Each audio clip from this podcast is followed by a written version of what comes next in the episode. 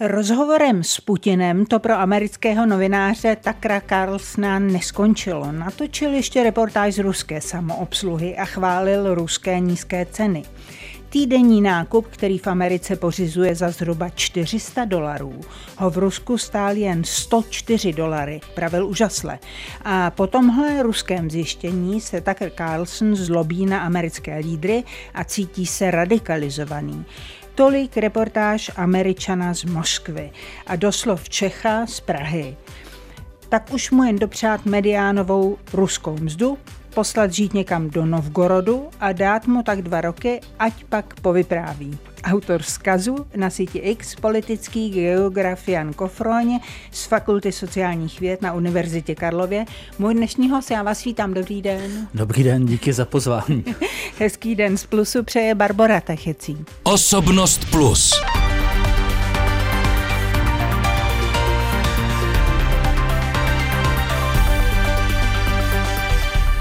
Neříkejte mi, že vás ani jednou nenapadlo, že Tucker Carlson, americký novinář, už se stal ruským agentem. nevím, nevím, já, já nejsem úplně tady na tu špionomány. Já bych si spíše typl, že tak, jak se eh, postupem doby stal karikaturou sám sebe, že nevěřím, že by někdo prováděl tu agentskou činnost takhle okatě a, a hloupě. Na druhou stranu určitě by to nebyl první američan, který je nadšením bez sebe eh, z Ruska, případně ze Sovětského svazu. Vzpomeňme na praotce všech takových, což byl John Reed. Je, je už to dávno, ale je tam prostě nějaká eh, vrstva lidí, která toho neví dost na to, aby byla k Rusku kritická. Nezdá se vám? Tak samozřejmě on to může být i nějaký uh, třeba celoživotní opoziční postoj, uh, což je na jednu stranu jako sympatická věc, na druhou stranu pak uh, to někoho může přivést tomu, že si řekne vlastně já budu proti tomu establishmentu, proti těm stávajícím pořádkům bojovat bez ohledu na to, jaké jsou a bude se mi vlastně líbit na konci třeba i to Rusko, protože tím budu ukazovat, že stojím na té druhé straně.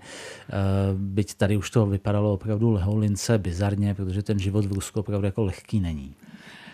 No to není, my o tom vysíláme každý den, ale nepřijde vám pikantní, že kdyby pan Carlson byl novinářem ruským, totiž ne pikantně, ale že ho to ani nenapadne, že kdyby byl novinářem ruským a vyjel do Ameriky chválit Ameriku, no tak by to byla jeho poslední reportáž. Zejména dneska. Ale mm, jasně, tak prostě eh, Rusko není demokratickým režimem, zatímco USA je, takže v USA si takovýto novinář nebo mm, pseudonovinář může dovolit jet do Ruska, může si tam natočit, co chce, může si tam potkat s kým chce. To je pro právě ten rozdíl mezi demokracií a nedemokracií. A na konci tady na tom vidíme, že USA přes všechny své problémy pořád tou demokracií jsou, zatímco Rusko jí prostě není. A nikdy nebylo. Eh, máte, máte pocit, že eh, Tucker Carlson eh, vlastně míří třeba na nerozhodnuté americké voliče, kdy říká, já jsem radikalizován tím, co v podstatě v potextu, co pro nás nedělá současná vláda. Podívejte se, co ruská vláda dělá pro Rusy. Takže eh, prosím, aby nahrnul víc těch voličů Trumpovi? Je to možné, jo. Asi je jasné, že Tucker má blíž k Trumpovi než k Bidenovi a obecně k demokratům v tenhle ten okamžik že tohle to nejde vyloučit. Těžko říct, nakolik prostě ten jeho postoj je skutečně autentický, že by věřil všemu, co říká a nakolik je to přece jenom nějaká spíš póza, nakolik, vy jste zmínila tu otázku toho, že by byl třeba nějakým způsobem řízen, já nevím, ale jako vyloučit to úplně nejde. A, a umím si představit, že na některé americké voliče, protože američané necestují tak úplně často do zahraničí, není to tam tak běžné, tak tohle může nějakým způsobem působit. Protože ono jim nedojde, že ty ruské eh, platy jsou opravdu jako výrazně, výrazně nižší než ty americké. A samozřejmě řekněme si taky, že prostě v USA existuje řada lidí, kterým se nežije dobře jako v každé zemi. Takže prostě najdete nějaký okruh lidí, kteří budou tady vůči tomu receptivní. Já vím, že se jim dobře, samozřejmě, ale některým, ale nehrozí jim kriminál za cokoliv, eh, případně ještě eh, horší věci než je kriminál.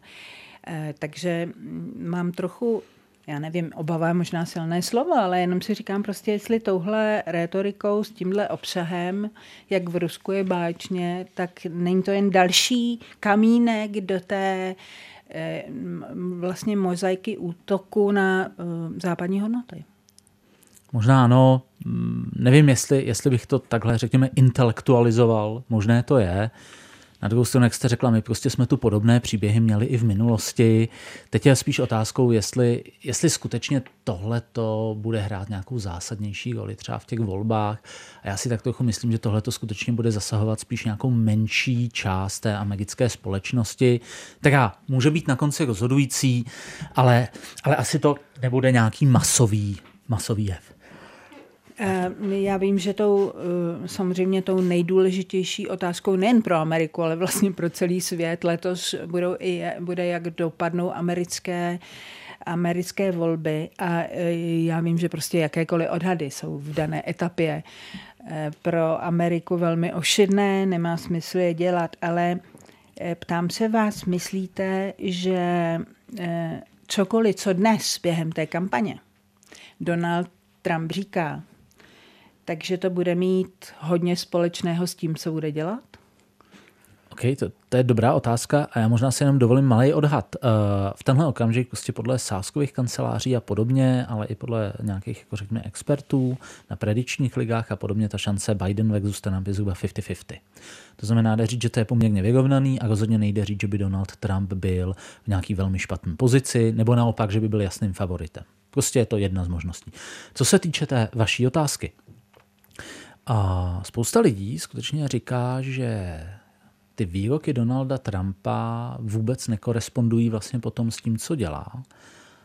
Ale já jenom tady připomenu, že třeba 6. leden byl pro mnoho lidí, 6. leden, myslím 2021, když vlastně mělo dojít k tomu, že by Trump měl opustit úřad prezidenta a došlo tam k něčemu, co bychom mohli naz, naz, nazvat jako možná insurrection, malé povstání, něco takového. Ty scény z kapitolu jistě všichni známe, tak pro mnohé lidi to bylo nějaké překvapení. Ale pak několik lidí jako správně říkalo, Podívejte se, Donald Trump poměrně dlouho už před tou volební kampaní říkal, že on musí vyhrát a pokud nevyhraje, tak to budou podvody a bude mít problém ten výsledek uznat.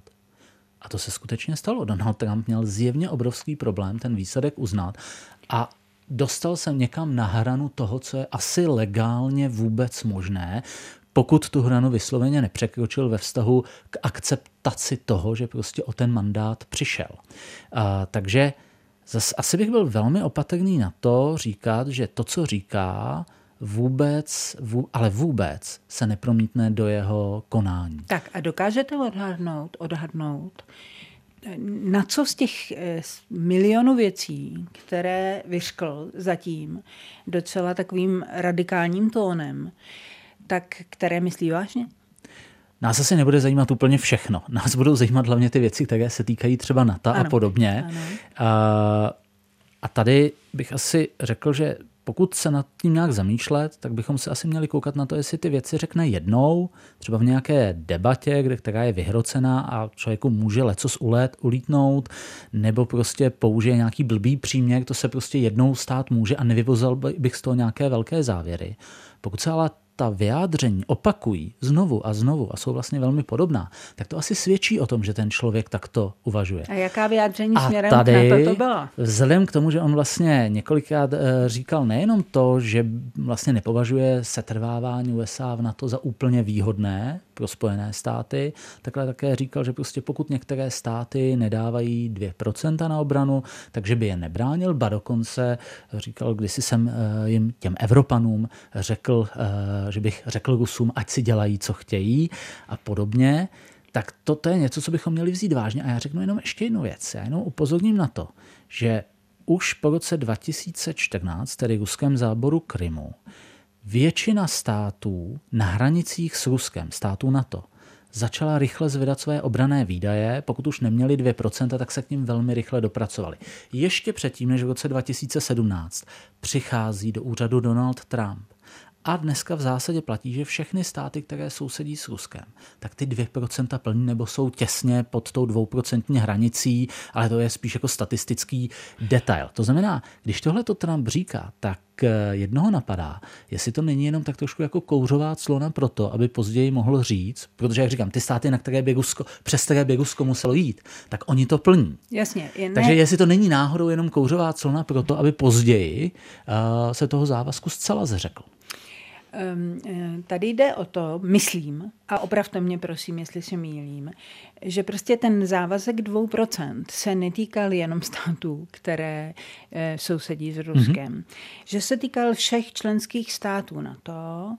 Včetně nás? Samozřejmě, eh, včetně nás. A že dekády a dekády ty země členské prostě ten rozpočet neplnili. Je to tak? Takže Donald Trump přes veškeré výhrady, které můžeme mít k němu, tak tohle byla vlastně první, jakoby citelná, první, první citelný nátlak na to, aby ty státy začaly doopravdy plnit smluvní závazky.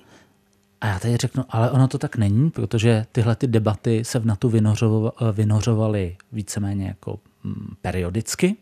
A my už dneska máme dokonce i docela hezký statistický výzkum, který udělal třeba americký plukovník Jordan Becker, který se snažil měřit, jestli tenhle ten shaming, jestli tohle to vlastně trošku zostouzení těch, řekněme, neúplně aktivních aliančních partnerů ze strany amerických prezidentů, jestli vede k tomu, že potom ty státy dávají více. Nevede. Takhle to zjevně nefunguje. Ne, ale jestli... To znamená, že vlastně ten, ten ta Trumpova snaha, jakkoliv ji do nějaké míry chápeme, tak ale ona nevedla k tomuhle cíli. Jo? Pokud něco vedlo k tomu, že evropské státy začaly zvyšovat výdaje na obranu, tak to byl prostě ten ruský útok a uvědomění si toho, že to je nějaký problém. Ne, nechci vyčítat Trumpovi některou kritiku členských států na to, je, je z části oprávněná, ale neříkejme, že ty státy na to začaly zdvíhat ty svoje výdaje kvůli uh, tomu, co řekl Donald Trump. To by bylo velmi, ne, velmi problematické. To jsem neřekla, ale já jsem řekla, že to byl první citelný, to, co cítili ty státy. Vy říkáte... Řadu... Už to bylo předtím. Už to bylo opravdu Moment, předtím. já to jenom dořeknu. Vy jste říkal, bylo to mnohokrát předtím, ale Eh, ví o tom široká veřejnost, třeba tady v Češku, eh, nebo si pamatuje jenom toho Trumpa, protože prostě to řekl jinak, byl u toho prostě polohysterický, my to víme, všechno, jaký on je, ale my o tomhle tlaku víme. O, jich, o jiných ne. Rozumíte mi? Rozumím. Uh asi tohle to do nějaké míry chápu, ale taky bych řekl, že prostě tomu Trumpovi prostě nahrávalo v tomhle tom to bezpečnostní prostředí. Jasně. Protože to říkal v kontextu toho, že Rusové zabrali kus Ukrajiny, tak samozřejmě ten jeho apel tady na to byl cítit, nebo byl slyšet mnohem víc. Um, vy jste zmínil tu jeho větu mimochodem, ať si Rusko dělá, co chce. Um, jak ji rozumíte? Eh, takhle, eh, rozumíme této větě všichni, ale čemu nerozumíme, si troufám říct, je to, že v zájmu každého amerického prezidenta a celé Ameriky vždycky bylo, aby se západní, aby západní svět posiloval a nikoli oslaboval. A takovéhle výkřiky sami o sobě, aniž by se cokoliv stalo, prostě západu nepomáhají. Je to tak. Na druhou stranu, co se týče toho, co je pro Ameriku výhodné, my tady zase jako v Čechách máme tendenci si a, jako říkat, a utvrzujeme se v tom, že pro Ameriku není nic výhodnějšího, než zůstat v Evropě a garantovat nám naší bezpečnost. A to je samozřejmě jako taky trochu problematické, protože i Spojené státy mají nějaké, řekněme, výdaje lidské, ale i samozřejmě finanční spojené s tím, že nám do nějaké míry garantují bezpečnost. A teď je velkou otázkou, jestli skutečně tyhle ty náklady jsou převáženy těmi výhodami. Protože buďme upřímní, my Spojeným státům v nějakém souboji s Čínou prostě moc nepomůžeme. My jako Česká republika rozhodně ne. My ani nejsme nějak jako super strategicky významní. To je třeba Německo, takže tam je to trošku jiná situace. Takže já bych jenom tady, tady malinko možná byl opatrnější, protože ano, v našem veřejném diskuzu my vždycky říkáme, pro ty Američany se strašně vyplatí, aby ten západ byl co nejjednotnější. A tím západem myslíme jak tu Ameriku, tak samozřejmě nás, ale my to říkáme jenom deklaratorně, pak už toho moc neděláme, to jsou třeba ty 2%. A zase jako existují samozřejmě i akademické argumenty, které říkají, pro USA by výhodnější byla nějaká spíš více izolacionistická politika a tihle autoři často říkají, podívejte se, v Evropě neexistuje žádný potenciální hegemon, ty hlavní mocnosti, Francie, Německo, uh, Rusko, Itálie jsou plus minus stejně silné, Británie samozřejmě, jsou plus minus stejně silné. Tady nehrozí to, že by ten region, na rozdíl od jeho východní Asie, ovládl jeden extrémně silný stát, který by potom představoval velký problém pro uh, USA. Takže z pohledu USA mo, podle těchto těch autorů dává smysl vlastně odejít z Evropy, tak. nechat nás tady žít v nějakém klidně třeba konfliktním stavu a soustředit Jistě. se na jeho východní Asii. Teď, jestli mohu jenom k Pardon. tomu. Ne, ne, ne. To, že to pro Ameriku není finančně, materiálně výhodné mít, držet svůj deštník super drahý nad Evropou. To víme. To víme. Ale já jsem mluvila o tom, že v zájmu Ameriky a chovala se tak celé uplynulé dekády, bylo, aby Západ eh, byl silný a nestával se z něj východ. Byla to Amerika, která spravovala po druhé světové válce spolu s dalšími západoevropskými zeměmi, prostě eh, Německo nebo část Německa a tak dále. Vlastně mm, jako každá další země, která bude demokratickou, je výhra ne, pro nás všechny, ale Amerika to říká nahlas. To chceme. Tak do toho mi to nepasuje, rozumíte? Jasně. Trump prostě zjevně téhle, to, to, co říkáte, to stojí na teorii, řekněme, že demokracie spolu neválčí, ba dokonce, že spolu spolupracují což může být pravda a nemusí. A co je možná podstatnější, Donald Trump zjevně téhleté tezi nevěří. Takže, Takže pro něj to vlastně nedává tak velký smysl. To se tedy musí e, američtí prezidenti za posledních několik dekád e, v, v hrobě obracet. On určitě jakoby mění tu americkou politiku a teď nehodnotím, jestli je to dobře nebo špatně, nebo, nebo jestli to dává smysl, nedává smysl. Je to výrazná změna, je to výrazný ústup z těch, řekněme, globálně liberálních pozic hmm. a je to nějaký řekněme, příklon spíš k o něco více izolacionistické politice, zejména ve vztahu k Evropě. Ano, je to, je to velký posun. Pro nás samozřejmě by to mohlo mít velmi nepříjemné jako bezpečnostní dopady. Znovu, aniž bych hodnotil, jestli to pro tu USA dává smysl nebo ne, pro nás by to byl problém. Um, takže e, váš odhad, jenom odháte, já vím, že je to trochu věštění, ale přesto mě to zajímá. Kdyby se Trump stal prezidentem, tak vlastně začne jeho, si myslíte, tiché, možná mnohaleté, pomalé couvání Eh, zlití peněz do Severoatlantické aliance a nakonec i eh, couvání z vlastního členství. Mm-hmm, mm-hmm, ano.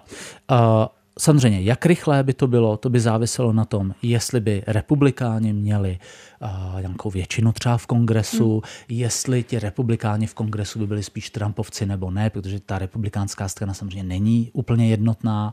Uh, také by záleželo, kdo by byl v administrativě, pokud by tam třeba velkou roli hrál Vivek Ramasvámi, také jeden z těch hmm. dřívějších kandidátů. To je člověk, který dával zcela nepokrytě najevo, že by snad ten nejraději skončil. A mimochodem, on je synem indických přistěhovalců. Ono se mu úplně nejde divit, že eh, mu chybí, řekněme, ten sentiment k Evropě. Takže pokud by to dopadlo pro Trumpa, řekněme, volebně skvělé a měl by silnou pozici, tak to odcházení by bylo asi rychlejší, ostřejší než když by to bylo nějaké těsné vítězství a v té administrativě by na konci seděli lidé, kteří jsou přece jenom spíše pro NATO, což byla ta situace v tom jeho minulém mandátu a pokud by třeba ani neměl většinu v tom kongresu, hmm. pak samozřejmě hmm. by to bylo, jak jste naznačila, jenom takové spíš pomalé, pomalé couvání z té Evropy. Eh, kdyby člověk alespoň mohl mít v danou chvíli pocit, že Severoatlantická aliance je, jak bych to řekla, prostě tak mocná, jak, se, jak by se ráda ona sama viděla, eh, tak by se se na to člověk díval jinak, ale dneska, když se díváte na výstupy z NATO, tak si říkáte, že jestli je NATO tak silné, eh, tak nám to tají. Není to tak? Já zase bych řekl, že takhle, NATO se dostal do nějaké krizové situace eh, v těch letech před ruskou okupací Krymu a tam opravdu to z mého pohledu už občas byla taková čistě jako skořápka politická. ale potom, co Rusové vlastně přepadli Ukrajinu a 2014 a zopakovali to 2022 v mnohem větším, tak tady je vidět, že se výrazně zvedly a nejenom výdaje do zbrojení celkově, ale zvedly se zejména výdaje do vybavení, do výzbroje, eh, mění se obrané plány, ten přístup je prostě Takže ne, ne, jestli mohu ta tady... trajektorie je podle mě pozitivní jasně, v Jasně, ale e, přesto všechno, jak se změnily plány, zvedly výdaje, já nevím, co všechno, co jste zmínil, tak prostě za dva roky e, to NATO e, nechalo e, ruskou armádu vyrůst byla na kolenou a najednou je to střímený medvěd. Znalci říkají, že prostě eh, eh, ty zbrojovky, které tam jedou na tři směny, a ty dovozy, to všechno dohromady dává smrtící koktejl. Zatímco na to, které říkalo, že bude Ukrajinu chránit, tak eh, to dopadá tak, jak to dopadá. Takhle je potřeba říct, že ten vztah na to Ukrajiny není zas tak jako jednoduchý. Na to nevzalo Ukrajinu jako člena. To víme. To znamená, ta míra chránění je vždycky s velkou, velkou rezervou. Pro státy na to je samozřejmě, nechci říct problém, ale prostě je faktem, že nejsme ve válečném stavu nebo jiném stavu ohrožení, to znamená, my tady se musí postupovat prostě přes legální procedury, díky tomu jsou tu nějaká pořád platná omezení a prostě znamená to, že rychlost třeba výstavby eh, toho zbrojního průmyslu a jeho obnovy není taková, jak bychom si přáli. Určitě jde říct, že Rusové tu situaci zvládli, co se týče té, řekněme, ekonomicko-průmyslové stránky lépe, než se čekalo. Jako a naopak, diktatura. A naopak na to o něco hůře. Jasně. Je, tohle, je to tak? Ne, tohle je jasné, ale uh, vy Máte pocit, že eh, Severoatlantická aliance má nějaký pevný plán, Eh, v tom, eh, jakým způsobem bude tu Ukrajinu podporovat, teda minimálně třeba v nejbližším roce, protože jestli ano, tak my o něm nevíme, to za prvé. A eh, Rozumíte mi, jak to myslím? Rozumím. Takhle, já bych zase jako neřekl, že ten plán není. Samozřejmě problém je v tom, že prostě v tenhle ten okamžik chybí třeba dělostřelecká munice a je nerealistické očekávat, že se ta situace velmi rychle změní. My v nejlepším někde po světě schrastíme pár set tisíc nábojů. Ukrajincům to samozřejmě pomůže, ale to řešení prostě bude chvíli trvat. A jak stále jsme s tím vlastně začali, tak to je ta otázka toho Trumpa. Je klidně možné, že pokud Trump vyhraje volby, tak eh, ta situace Ukrajiny se výrazně zhorší bez ohledu na to, co by bylo naplánované hmm. do let 25-26. To hmm. prostě je to možný scénář. No a kdyby tohle e, simultánně e, s tím zhoršováním situace Ukrajiny Trump případně plánoval e, to své pomalé vytrácení ze Severoatlantické aliance, tak jak se hezky česky říká, je vymalováno. Je to tak. Budeme se muset eh, s tím smířit a budeme muset prostě přehodnotit naší třeba bezpečnostní politiku a obranou politiku. To, to tak je? Um, ne, mě to nedá, protože my jsme spolu mluvili několikrát tady v 18 plus, taky prostě někdy před dvěma lety. A zrovna jsme si vytahovali, jestli si vzpomínáte, eh, John Snoof eh, citát, který zněl, že Putinová eh, porážka v Ukrajině je životně důležitá pro mír a prosperitu nás všech. A mm, na mě to dělá ten dojem, že my jsme dobří na to, aby jsme tohle přednášeli, ale nejsme dobří na to, aby jsme se podle toho chovali. To je trošku, to je trošku pravda. Prostě tak to je. A je faktem, že samozřejmě mm, i v některých společnostech eh, Evropské unie nebo prostě států NATO je ten postoj k té situaci přece jenom takový vlažnější. Z části to jde pochopit. Prostě Nelze se asi úplně divit, že pro Itali nebo pro Španěli tohle je, hm, řekněme, spíš sekundární záležitost. Jo? Nejde se jim divit, je to prostě daleko. Pak jsou státy jako Polsko, Česká republika, eh, nordické státy, které se prostě nemají moc za co eh, stydět. Jo? Ta naše pomoc třeba Ukrajině opravdu není malá, ať už ve smyslu uprchlíků, eh, ve smyslu dodaných zbraní. Pardon, ale já myslím, že nemá smysl si vypočítávat, co kdo poslal, ale výsledek. A výsledek je prostě ten, že po dvou letech Ukrajina stále zápasí mm-hmm. a Rusko posiluje. No, Já a... ale jako řeknu, že pořád si myslím, že to, jak ta situace dneska je, tak kdybyste se mě zeptali před válkou, tak řeknu, tohle to by byl jeden z těch deseti, možná 15% nejlepších výsledků, kterého jsme schopni dosáhnout. A to je výsledek jaký? To je ten, že Ukrajina nepřišla o žádné skutečně významné město nebo průmyslový region, jako je Oděsa, eh, Charkov, Kiev. Ukrajinci drtivou většinu území uhájili. Prostě ten výsledek války v tenhle ten okamžik není optimální, není, ale rozhodně bych neřekl, že to je nějaká výrazná ukrajinská prohra. Je to menší ztráta po všech stránkách, než bych před válkou čekal. Takže no, rozhodně to nejsou dokonce, vyhnaní ruští vojáci. Jasně, a zároveň jako ale řeknu ještě jednu věc, dokonce i ta západní pomoc ze strany třeba Německa, je podle mě větší, než já bych čekal na začátku války. Ano, ano, v ideálním světě by to vypadalo ještě jinak, ale my prostě nežijeme v ideálním světě, je nutné s tím počítat, proto já jsem nikdy neříkal, podívejte se, Rusko za dva týdny padne nebo za tři měsíce bude hotovo. E, občas mi i někdo nadával, že nejsem dostatečně optimistický, ale já pořád říkám vlastně to, co se na té Ukrajině povedlo, tak je relativně dobré. Teď jenom doufejme, aby to letos a... neskončilo v nějakém nepříjemném zvratu. Já jsem se chtěla zeptat, takhle relativně dobré to bude ještě kolik let? to je otevřená otázka a bude hodně záviset na výsledku těch amerických voleb. Jan Kofroň, politický geograf z Fakulty sociálních věd na Univerzitě Karlově, byl dnešním hostem Osobnosti Plus a já jsem tomu ráda. Děkuji vám. Díky za pozvání. A hezký den z Plusu přeje Barbara Tachecí.